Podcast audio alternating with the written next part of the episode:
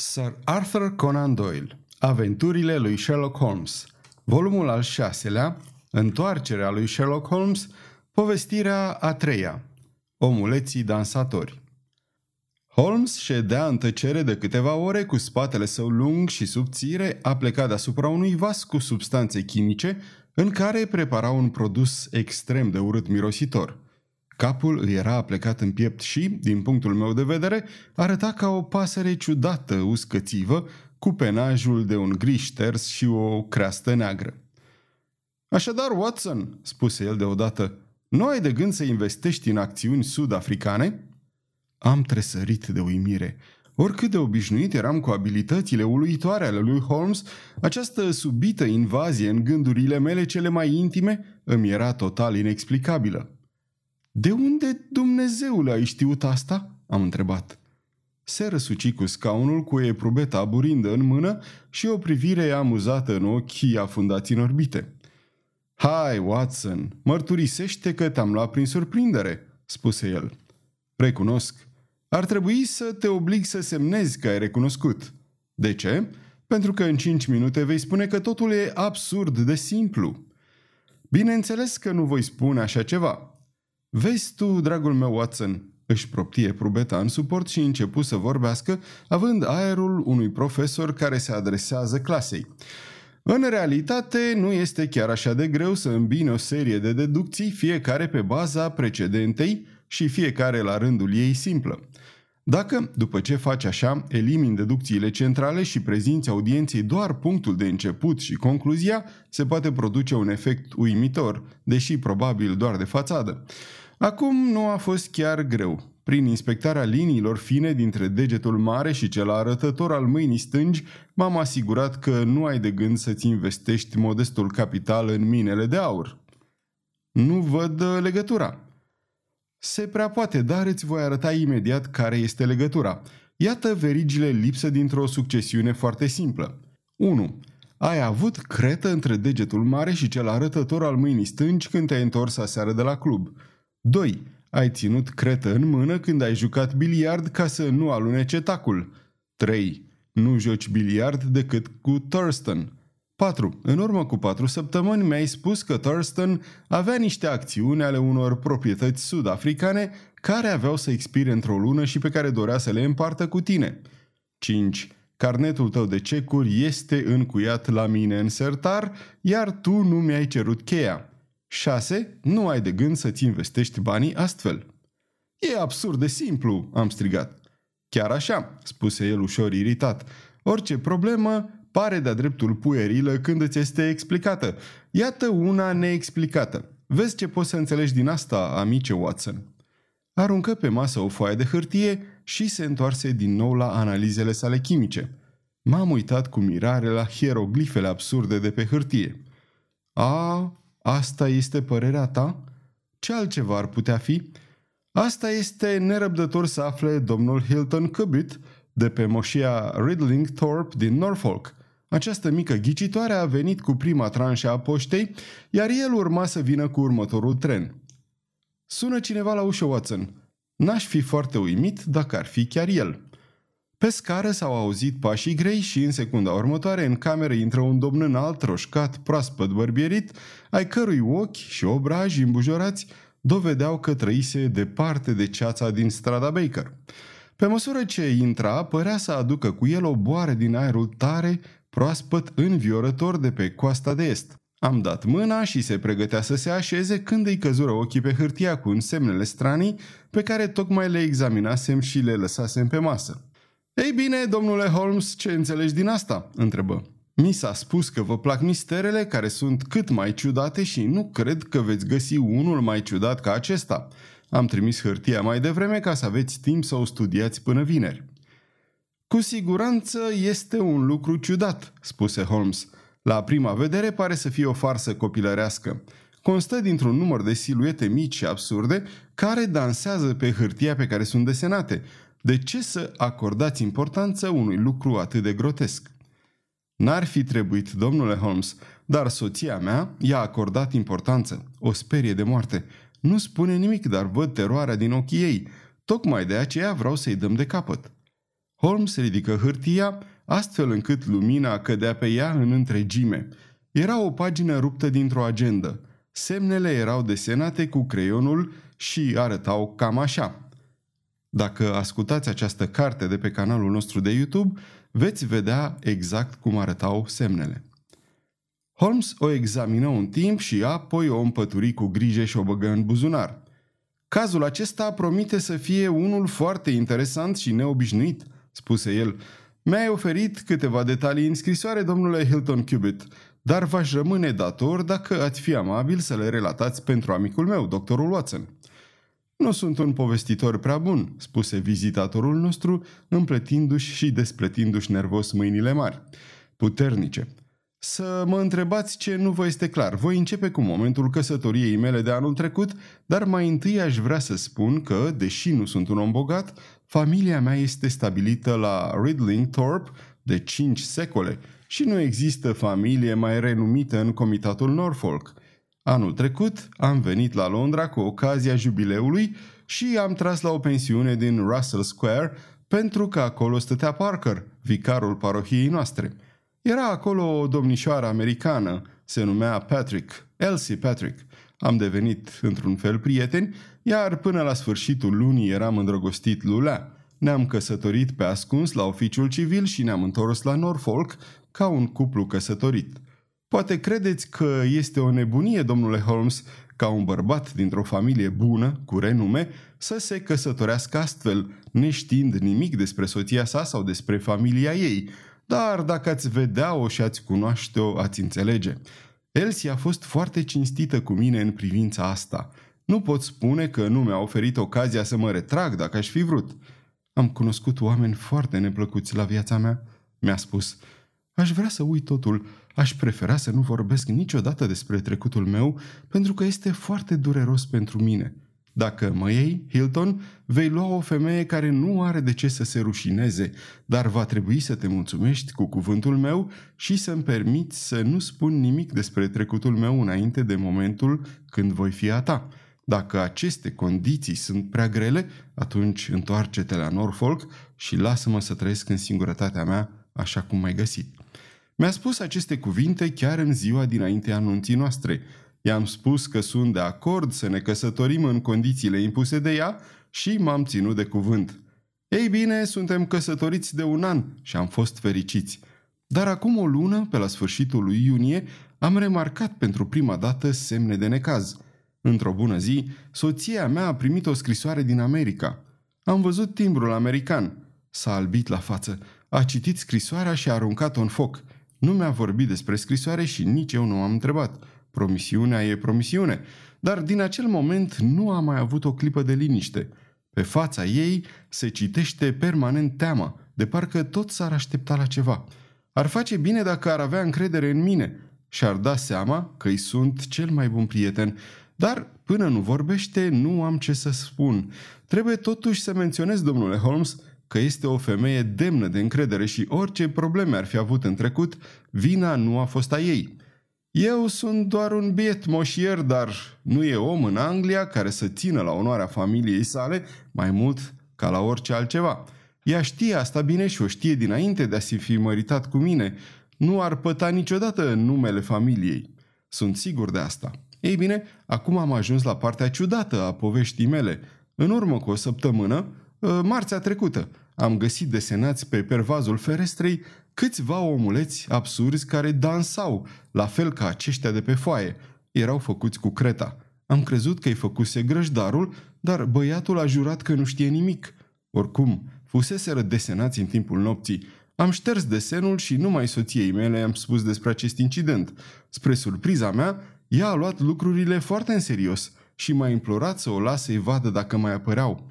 Timp de o săptămână nu s-a întâmplat nimic. Și apoi, ieri dimineața am găsit hârtia aceasta pe cadranul solar din grădină. I-am arătat-o lui Elsie și ea a leșinat. De atunci arată de parcă ar visa pe jumătatea dormită și cu o permanentă teamă în privire. Atunci v-am scris și v-am trimis hârtia, domnule Holmes.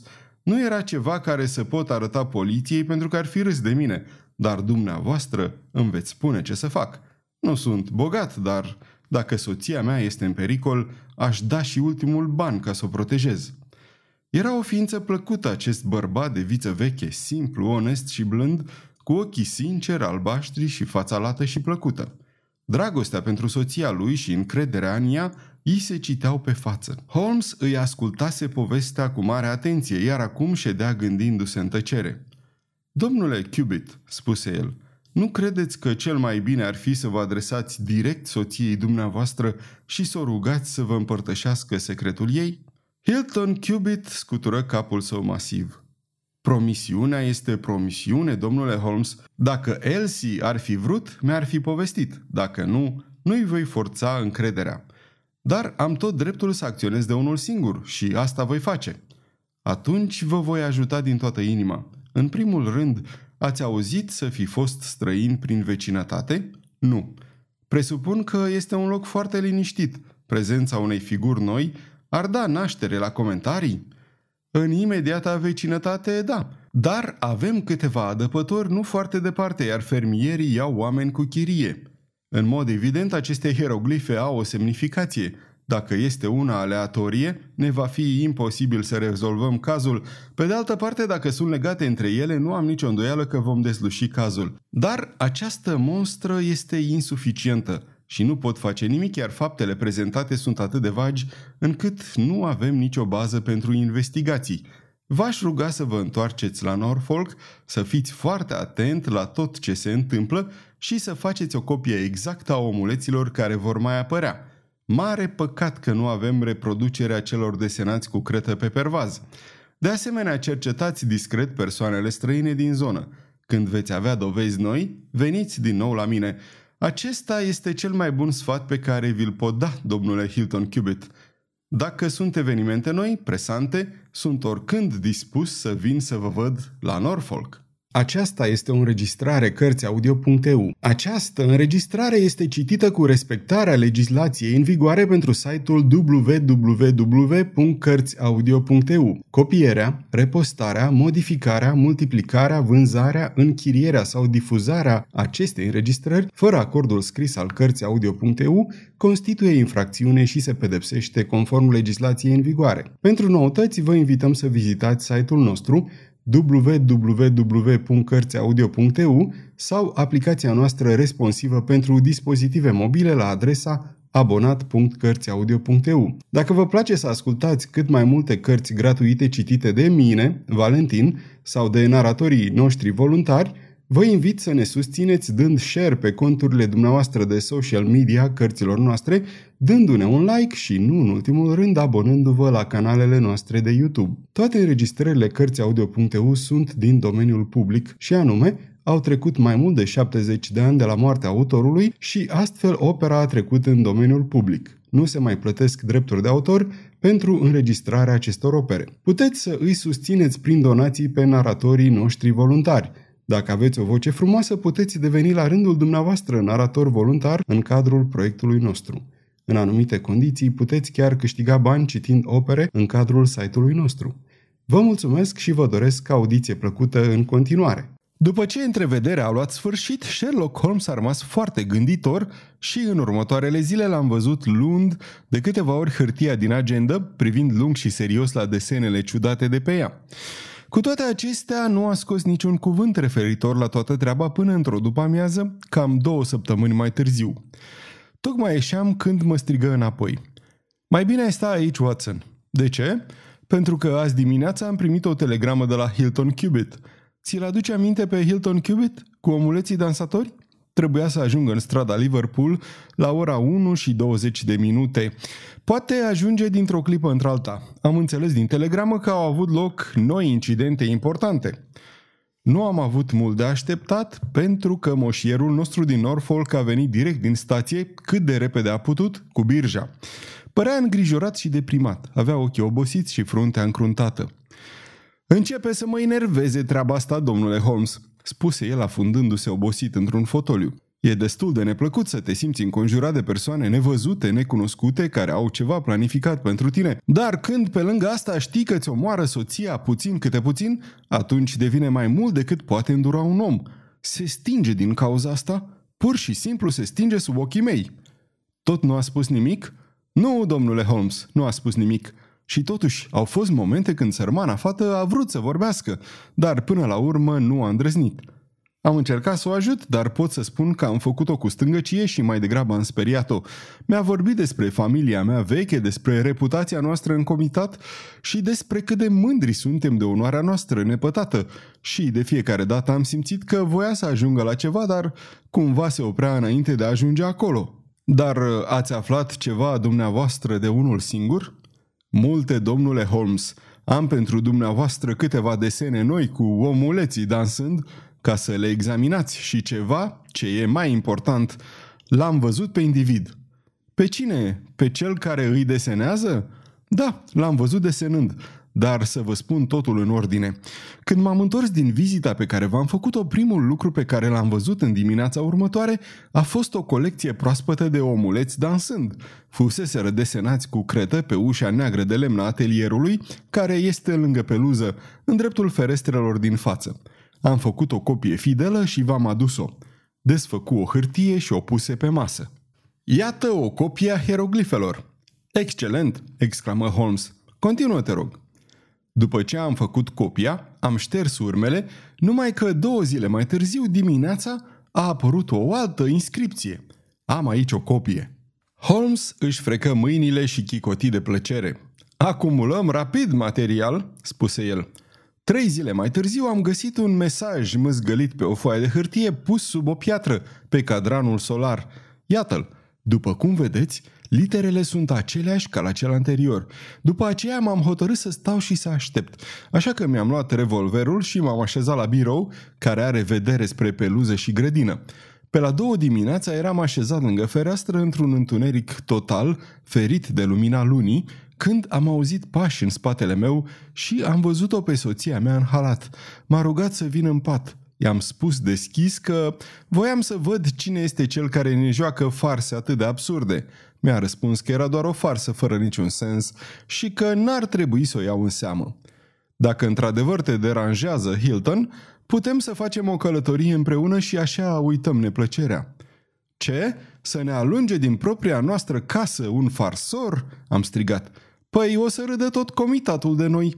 Hai, vino în pat, mi-a spus, și vorbim dimineață. Deodată, cum vorbea, am văzut la lumina lunii cum se albea la față, iar mâna ei se încleștase pe umărul meu. Ceva se mișca în umbra atelierului. Am văzut o siluetă neagră furșindu-se tiptil după colț și apoi ghemuindu-se în dreptul ușii. Am luat pistolul și m-am repezit să ies, când soția mea și aruncă brațele în jurul meu și mă strânse puternic. Am încercat să o desprind de mine, dar până am deschis ușa și am ajuns la casă, ființa dispăruse. Totuși a lăsat semne că a fost acolo pentru că pe ușă erau același aranjament cu omuleții dansând, care mai apăruse de două ori și pe care l-am copiat pe acea hârtie. Nu mai era nici urmă de individ nicăieri, deși am căutat peste tot. Și ceea ce este uimitor este că trebuie să fi fost tot timpul acolo, pentru că dimineața când am examinat din nou ușa, mai mâzgălise câteva desene sub rândul pe care deja îl văzusem. Ai acel desen? Da, este foarte scurt, dar am făcut o copie și iată Scoase din nou o hârtie. Noul desen luase forma aceasta. Spune-mi, rosti Holmes, și vedeam în ochii lui cât de entuziasmat era. Era o adăugire față de primul sau părea total separat? Era pe altă parte a ușii. Excelent! Este de departe cel mai important lucru pentru scopul nostru. Sunt plin de speranță. Acum, domnule Hilton Cubitt, continuă, te rog, acea propoziție extrem de interesantă. Nu mai am ce să vă spun, domnule Holmes, exceptând faptul că am fost extrem de supărat pe soția mea pentru că m-a ținut când puteam să-l prind pe ticălosul acela care se ascundea. Mi-a spus că se temea să nu mi se întâmple ceva.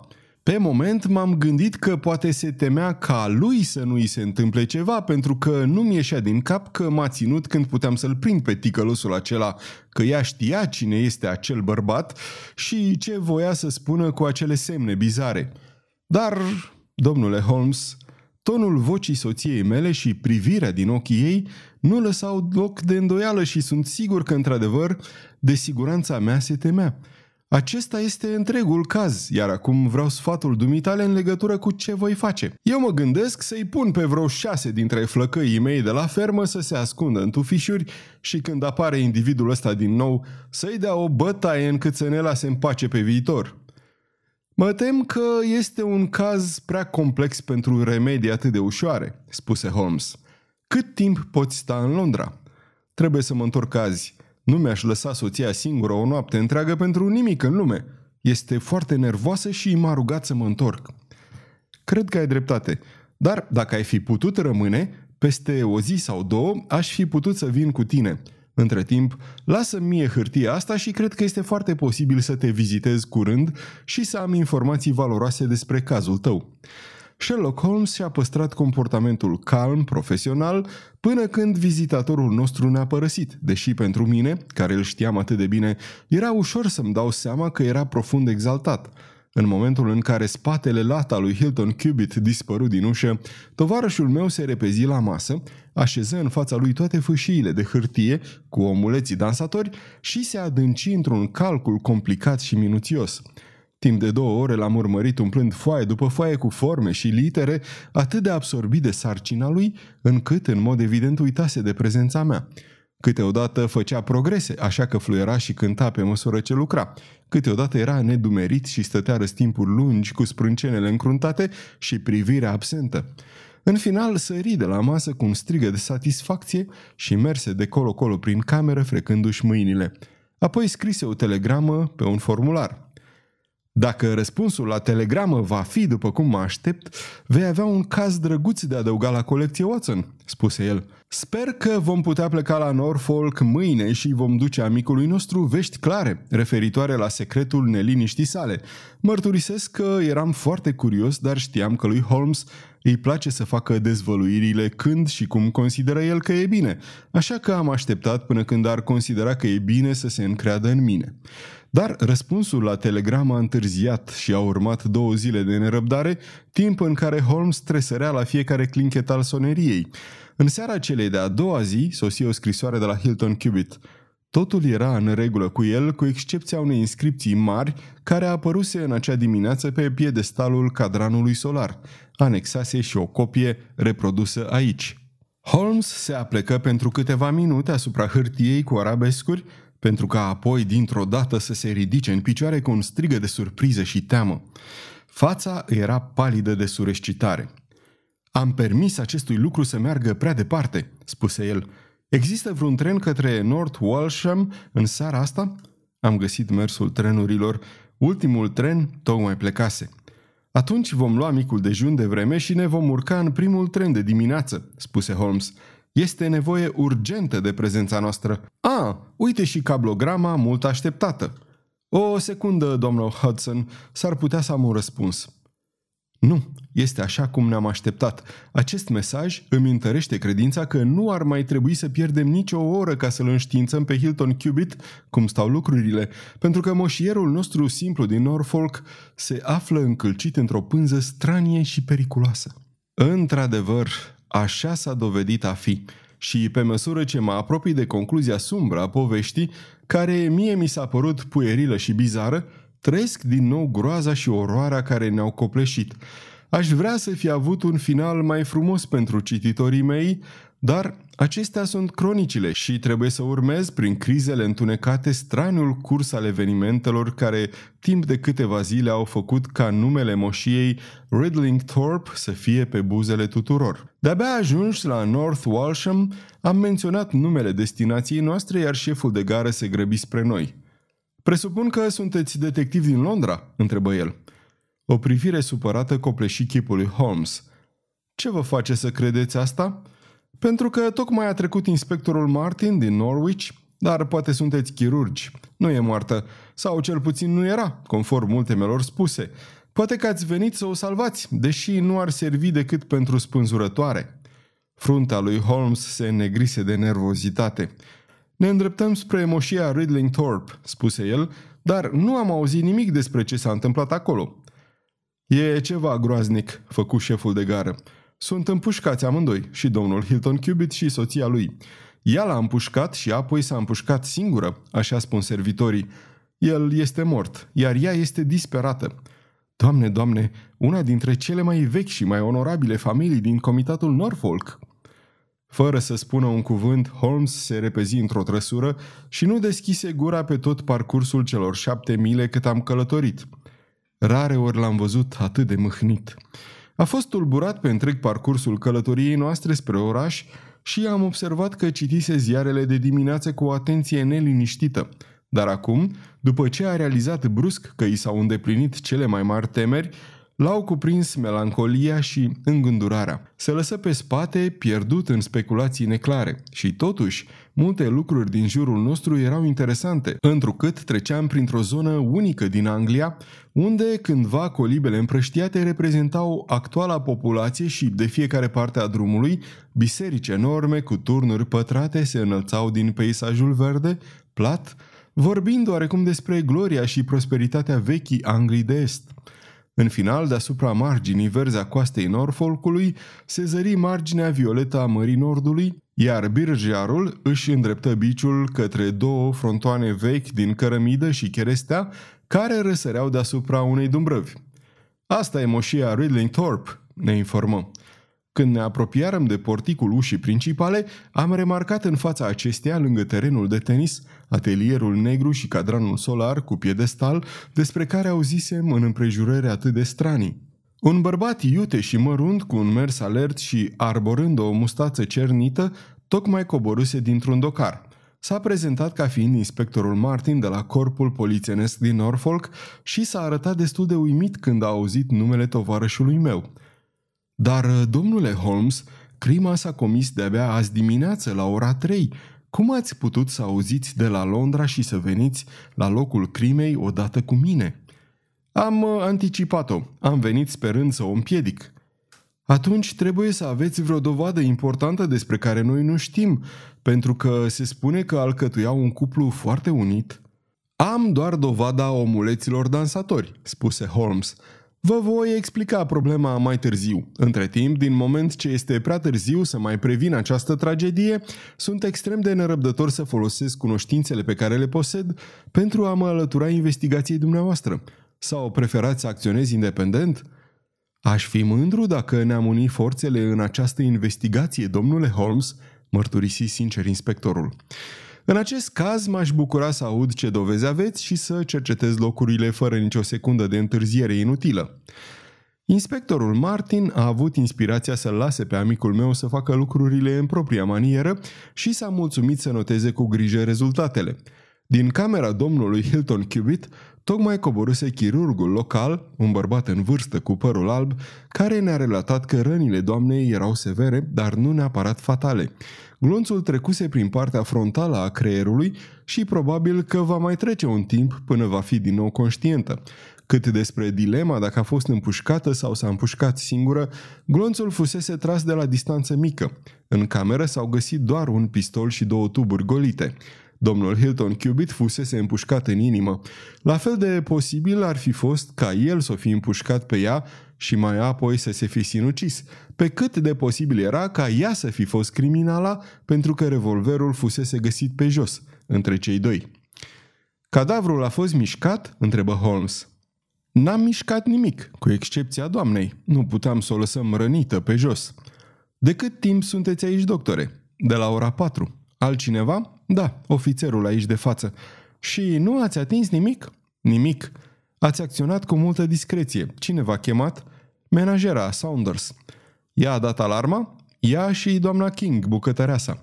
Unde sunt cele două acum? Cred că în bucătărie. Atunci cred că cel mai bine ar fi să le auzim de îndată povestea. Holul casei, cu ferestre înalte, placat cu lemn de stejar, fusese transformat într-o scenă de investigație. Holmes stătea într-un fotoliu mare, demodat, cu ochii neînduplecați licărindu-i pe chipul palid – Citeam în privirea lui scopul bine definit de a-și concentra întreaga putere asupra acestei căutări, până când clientul pe care nu reușise să-l salveze va fi fost răzbunat. În rest, ciudatul grup era format din cochetul inspector Martin, bătrânul doctor de țară cu părul alb, eu și un apatic polițist de țară. Cele două femei și-au spus povestea destul de clar. Fusese trezite din somn de zgomotul unui foc de revolver, urmat un minut mai târziu de un altul. Ele dormeau în camere alăturate, iar doamna King a dat fuga la Saunders. Au coborât împreună scările. Ușa de la birou era deschisă și pe masă ardea o lumânare. Stăpânul lor zăcea cu fața în jos în centrul camerei. Era mort. Soția lui era ghemuită lângă fereastră cu capul sprijinit de perete. Era grav rănită și o parte din față era plină de sânge. Respira greu și nu putea spune nimic. Atât holul cât și camera erau pline de fum și de mirosul de praf de pușcă.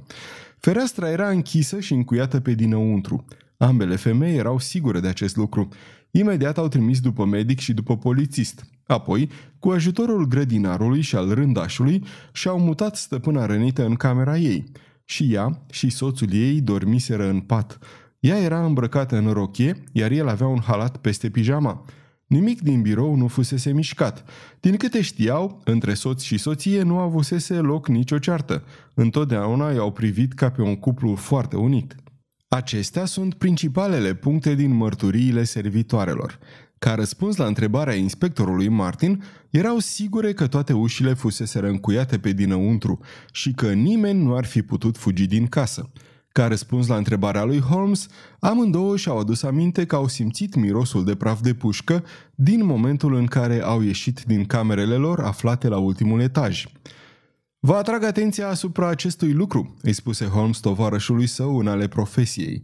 Iar acum cred că putem începe o examinare temeinică a camerei. Biroul s-a dovedit a fi o cameră mică, destul de căptușită cu cărți pe trei pereți și o masă de scris așezată în fața unei ferestre obișnuite care dădea în grădină. Atenția noastră s-a îndreptat, în primul rând, către cadavrul nefericitului moșier, al cărui corp uriaș stătea întins în mijlocul camerei. Îmbrăcămintea în dezordine arăta că fusese trezit brusc din somn. Glonțul fusese tras din față și rămăsese în corp după ce a penetrat inima. Cert e că moartea fusese instantanee și nedureroasă. Nu erau urme de praf de pușcă pe halat sau pe mâini. Conform afirmațiilor chirurgului, doamna avea pete pe față, dar nu și pe mâini. Absența prafului de pușcă nu înseamnă nimic, dar prezența lui înseamnă totul, afirmă Holmes. Dacă praful de la un cartuș prost pus nu se împrăștie în spate, atunci se pot trage oricâte focuri fără a lăsa vreun semn. Acum, cred că poate fi mutat corpul domnului Cubit. Doctore, presupun că nu ați recuperat glonțul care a rănit-o pe doamna. Va fi nevoie de o operație foarte complicată pentru asta, dar încă mai sunt patru cartușe în revolver. Două au fost trase, au fost provocate două răni, astfel că am rezolvat problema celor două cartușe. Așa s-ar părea, spuse Holmes. Poate îmi spuneți și cum rezolvați problema cartușului care în mod evident a lovit marginea ferestrei. Se întoarse brusc, iar degetul lui lung și subțire arătă spre o gaură făcută prin cerceveaua de jos a ferestrei, la câțiva centimetri deasupra bazei.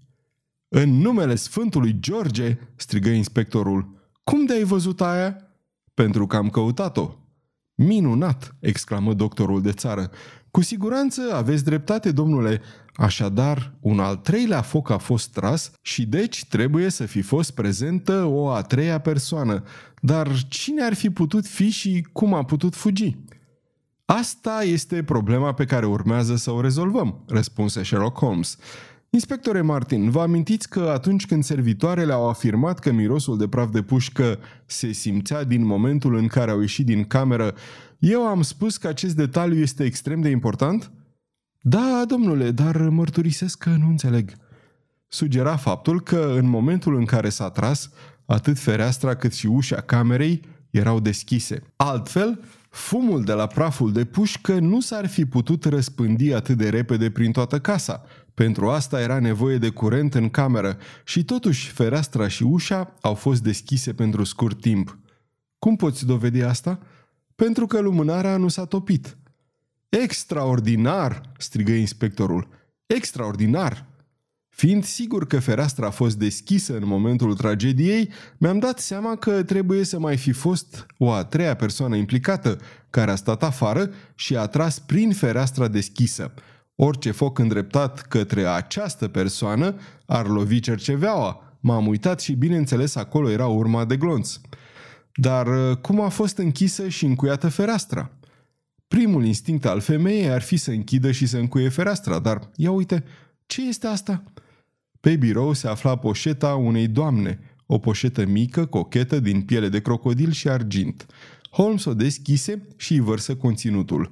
Înăuntru erau 20 de bancnote de 50 de lire emise de Banca Londrei, legate cu o bandă de cauciuc. Nimic mai mult. Asta trebuie păstrat pentru că va fi probă la proces, spuse Holmes, înmânându-i inspectorului geanta cu tot cu conținut. Acum, ar fi cazul să ne lămurim cu acest al treilea glonț, care în mod clar a fost tras dinăuntru, după cum arată lemnul despicat. Aș dori să o văd din nou pe doamna King, bucătăreasa. Doamna King, ați afirmat că v-a trezit o bubuitură puternică. Când ați spus asta, ați vrut să spuneți că vi s-a părut mai puternică decât cea de-a doua? Ei bine, domnule, m-am trezit din somn, așa că mi-e greu să-mi dau seama, dar într-adevăr a părut foarte puternică. Nu credeți că au fost trase două focuri în același timp? N-aș putea să spun, domnule. Eu cred că așa a fost, n-am niciun dubiu. Inspectore Martin, cred că am epuizat cam tot ceea ce ne putea oferi această cameră. Dacă sunteți amabil să veniți cu mine, vom vedea ce dovezi noi ne poate oferi grădina. Un pat de flori se întindea până la fereastra biroului și când ne-am apropiat am rămas cu toții uimiți. Florile erau călcate și peste tot pământul era împânzit de urme de pași. Erau picioare mari, masculine, cu degete ciudat de lungi și ascuțite. Holmes aproape că a mușina prin iarbă și frunze, așa cum face un retriever după o pasăre rănită, când, cu un strigă de satisfacție, se aplecă în față și ridică un mic cilindru de alamă. Am avut dreptate, spuse el. Revolverul avea ejector și iată cel de-al treilea tub de cartuși. Inspectore Martin, chiar cred că este aproape complet cazul nostru. Chipul inspectorului de țară trăda uimirea profundă față de progresele rapide și precise în ancheta lui Holmes. La început arăta semne că ar fi vrut să-și exprime propria poziție, dar acum era copleșit de admirație și era dispus să-l urmeze pe Holmes oriunde și fără să pună întrebări. Pe cine suspectați?" întrebă el. Vorbim mai târziu. Sunt câteva detalii în această problemă pe care încă nu ți le-am explicat. Acum că am ajuns atât de departe, ar fi bine să continui cum cred eu și apoi să clarific totul odată pentru totdeauna. Cum doriți, domnule Holmes, atâta timp cât îl prindem pe făptaș. Nu doresc să creez mister, dar în acest moment al acțiunii este imposibil să intru în explicații lungi și complexe. Țin hățurile în mână. Chiar dacă această doamnă nu-și mai recapătă niciodată cunoștința, tot vom putea reconstitui evenimentele nopții trecute și ne vom asigura că s-a făcut dreptate. Mai întâi aș vrea să știu dacă prin vecinătate se află un han numit Elridges. Au fost interogați servitorii, dar niciunul nu auzise de acest loc. Grăjdarul ne-a luminat amintindu-și că, la câteva mile spre East Ruston, locuia un fermier cu acest nume. E o fermă izolată? Foarte izolată, domnule. Poate că încă nu au auzit despre cele întâmplate azi noapte. Poate că nu, domnule. Holmes se gândi puțin pentru ca apoi să-i se citească pe față un zâmbet jucăuș. Pune șaua pe un cal băiete, spuse el. Vreau să duci o scrisoare la ferma Elridges. Scoase din buzunar diversele hârtii cu omuleții dansând. Pentru un timp se așeză la birou și lucră cu acestea în față. Într-un final, îi dădu băiatului scrisoarea indicându-i să o înmâneze persoanei căreia îi era adresată și mai ales să nu răspundă la nicio întrebare care îi va fi adresată. Am văzut exteriorul scrisorii cu numele destinatarului scris cu litere împrăștiate, neregulate, lucru foarte neobișnuit pentru mâna precisă a lui Holmes. Era adresată domnului Abe Slavy de la firma Elridges prin East Ruston, Norfolk. Inspectore, își dădu cu părerea Holmes, cred că cel mai bine ar fi să telegrafiezi să ți se trimită o escortă pentru că, dacă nu mă înșală calculele, vei avea de condus un prizonier foarte primejdios spre închisoarea comitatului. Fără îndoială, băiatul care duce scrisoarea poate să trimită și telegrama dumitale. Dacă e vreun tren spre oraș în după amiaza asta, Watson, ar fi bine să-l luăm, întrucât trebuie să termin niște analize chimice și investigația aceasta se apropie repede de sfârșit. După ce tânărul fu trimis cu scrisoarea, Sherlock Holmes dădu instrucțiunile servitorilor. Dacă ar fi sunat cineva întrebând de doamna Hilton Cubitt, Nu i s-ar fi dat nicio informație despre starea ei, dar ar fi fost de îndată invitat în sufragerie. Le transmise aceste informații pe un ton foarte grav. În sfârșit, Holmes ne conduse în sufragerie, menționând că acum problema nu mai era la latitudinea noastră și că ar trebui să ne ocupăm timpul care, cum consideră, așteptând să vedem ce ne așteaptă. Medicul plecase la pacienții săi și rămăsesem doar eu cu inspectorul. Cred că vă pot ajuta să petreceți o oră într-un mod interesant și profitabil, spuse Holmes, trăgându-și scaunul la masă și împrăștiind în fața lui numeroasele hârtii pe care era imprimată țopăiala omuleților dansatori. Cât despre tine, amice Watson, îți datorez o recompensă pentru că ți-ai lăsat atât timp nesatisfăcută curiozitatea înnăscută. Pentru dumneata, inspectore, întregul incident se va înfățișa ca un studiu profesional de excepție. În primul rând, trebuie să vă povestesc despre împrejurările interesante relaționate cu consultațiile pe care domnul Hilton Cubitt le-a avut anterior cu mine în strada Baker. Apoi, recapitulă pe scurt datele deja prezentate.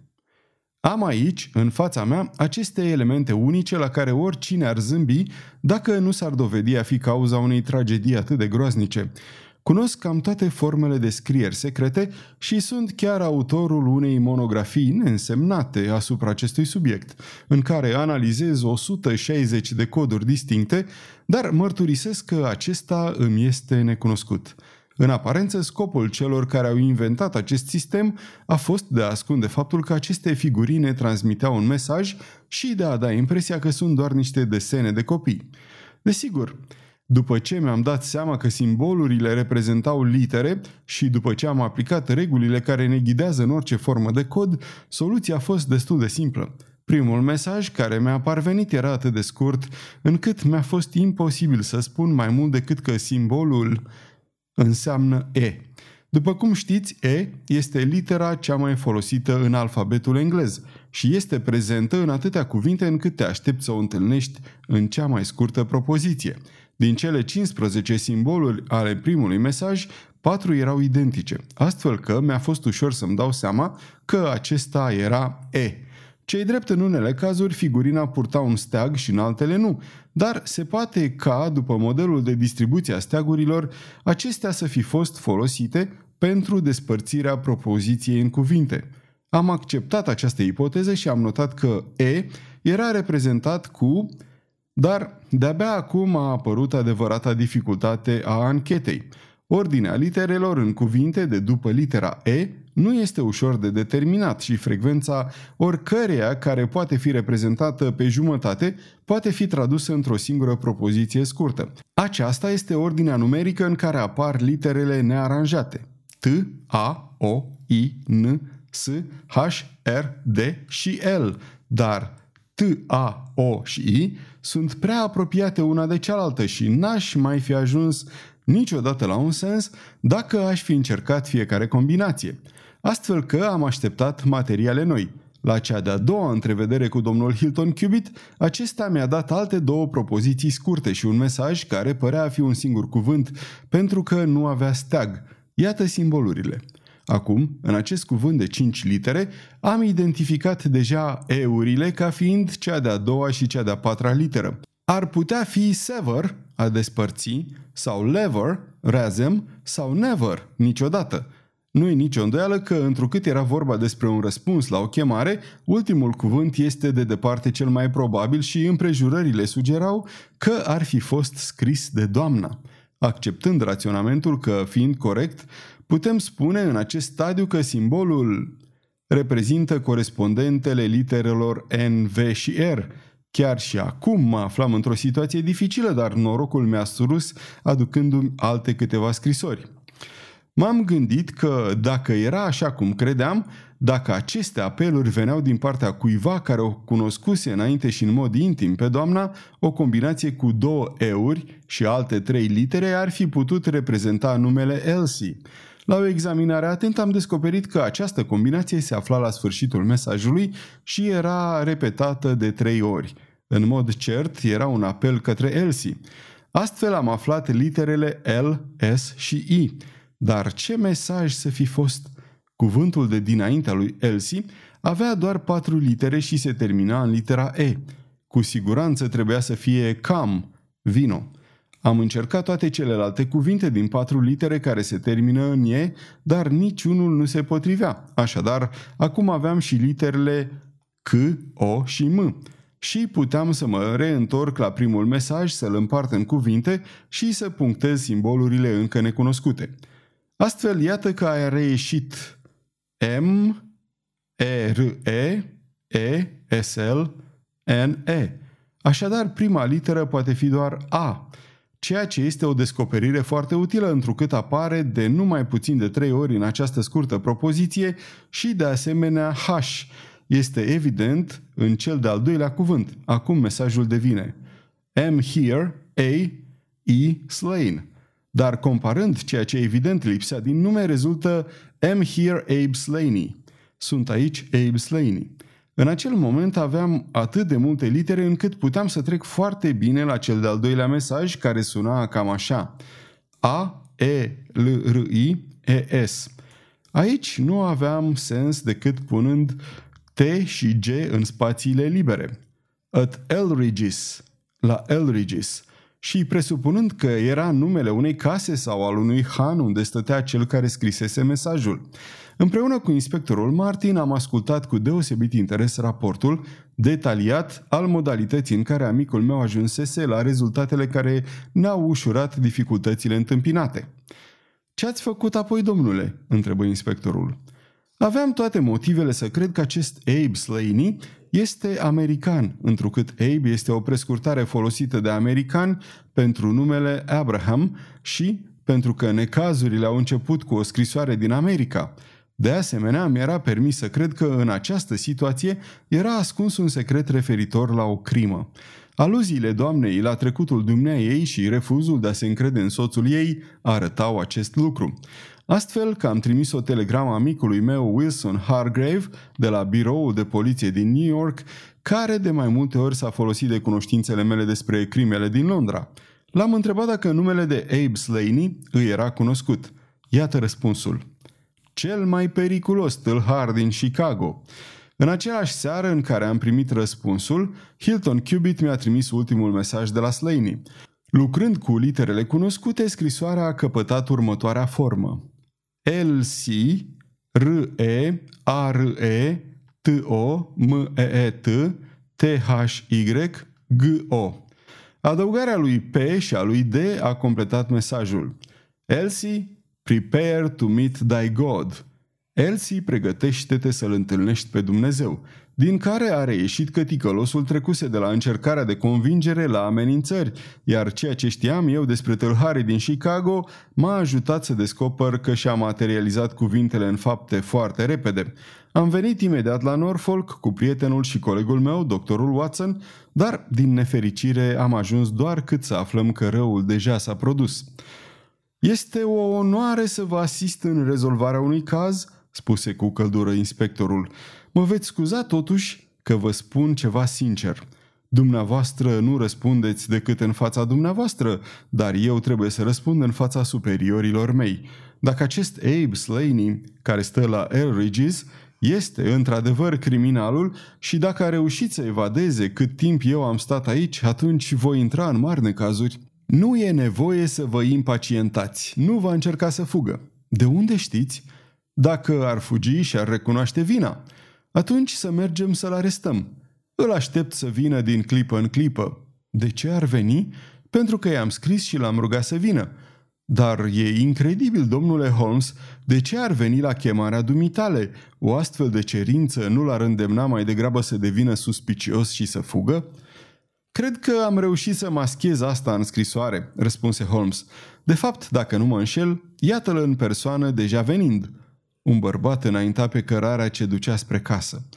Era un individ înalt, chiar bine făcut, oacheș, îmbrăcat într-un costum gri de flanelă, cu o pălărie panama și cu o barbă neagră țepoasă, înălțând în aer un baston pe măsură ce mergea. Venea fudul pe alee de parcă totul i-ar fi aparținut și l-am auzit bătând tare și încrezător la ușă. Domnilor, spuse Holmes încet, Cred că ar fi bine să ne ocupăm pozițiile în spatele ușii. E nevoie de precauție când avem de-a face cu un asemenea individ. Veți avea nevoie de cătușe, inspectore. Lăsați vorbitul în seama mea. Am așteptat un minut în tăcere. Unul dintre acele minute imposibil de uitat. Apoi se deschise ușa și bărbatul păși înăuntru. Într-o secundă, Holmes îl lovi cu pistolul în cap, iar Martin îi puse cătușele la închieturi. Totul a fost făcut atât de repede și de abil, încât individul era deja neputincios când și-a dat seama că a fost arestat.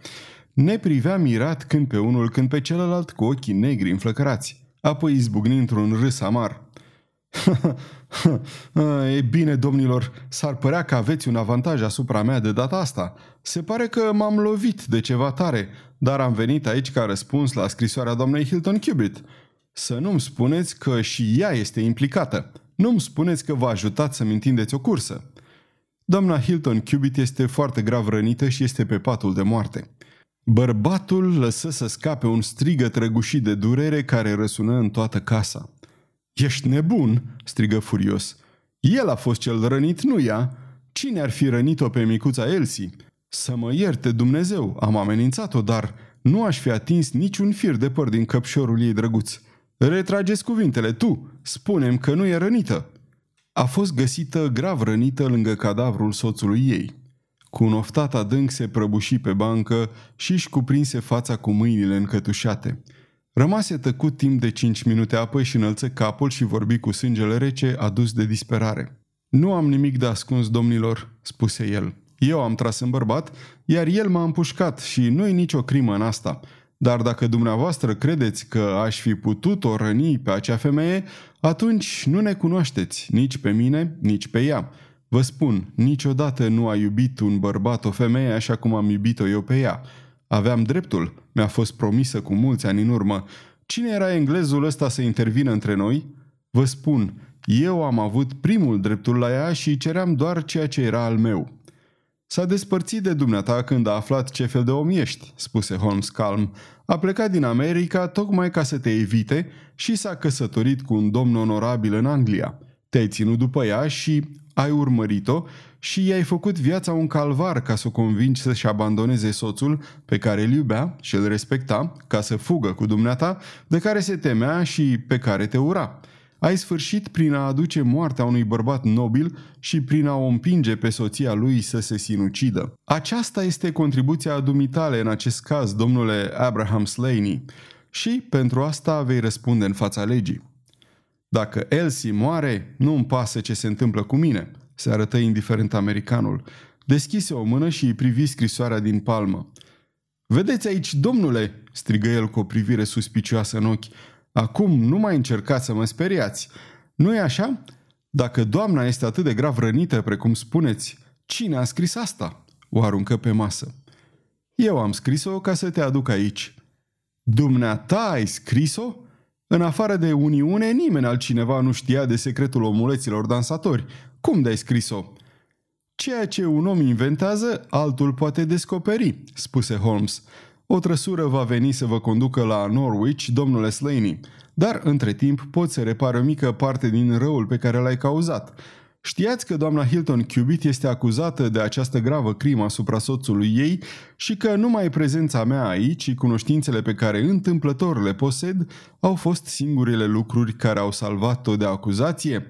Cel puțin îi ești dator să clarifici lucrurile și să afirmi în fața tuturor că în niciun caz, direct sau indirect, nu a fost responsabilă pentru tragicul sfârșit. Nu vreau nimic mai mult, întări americanul.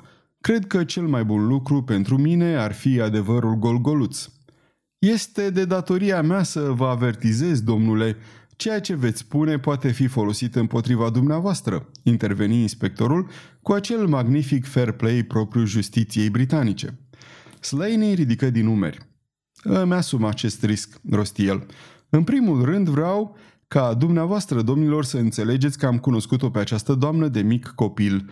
Eram șapte într-o bandă din Chicago, iar tatălui Elsie era șeful unii unii. Era un bărbat inteligent, bătrânul Patrick. El este cel care a inventat această scriere, care ar putea trece drept mâzgăliturile unui copil dacă nu ai cheia codului. Ei bine, Elsie prinsese metodele noastre, dar nu putea suporta afacerea și, pentru că avea niște bani câștigați cinstit, ai ei, ne-a părăsit și a fugit la Londra.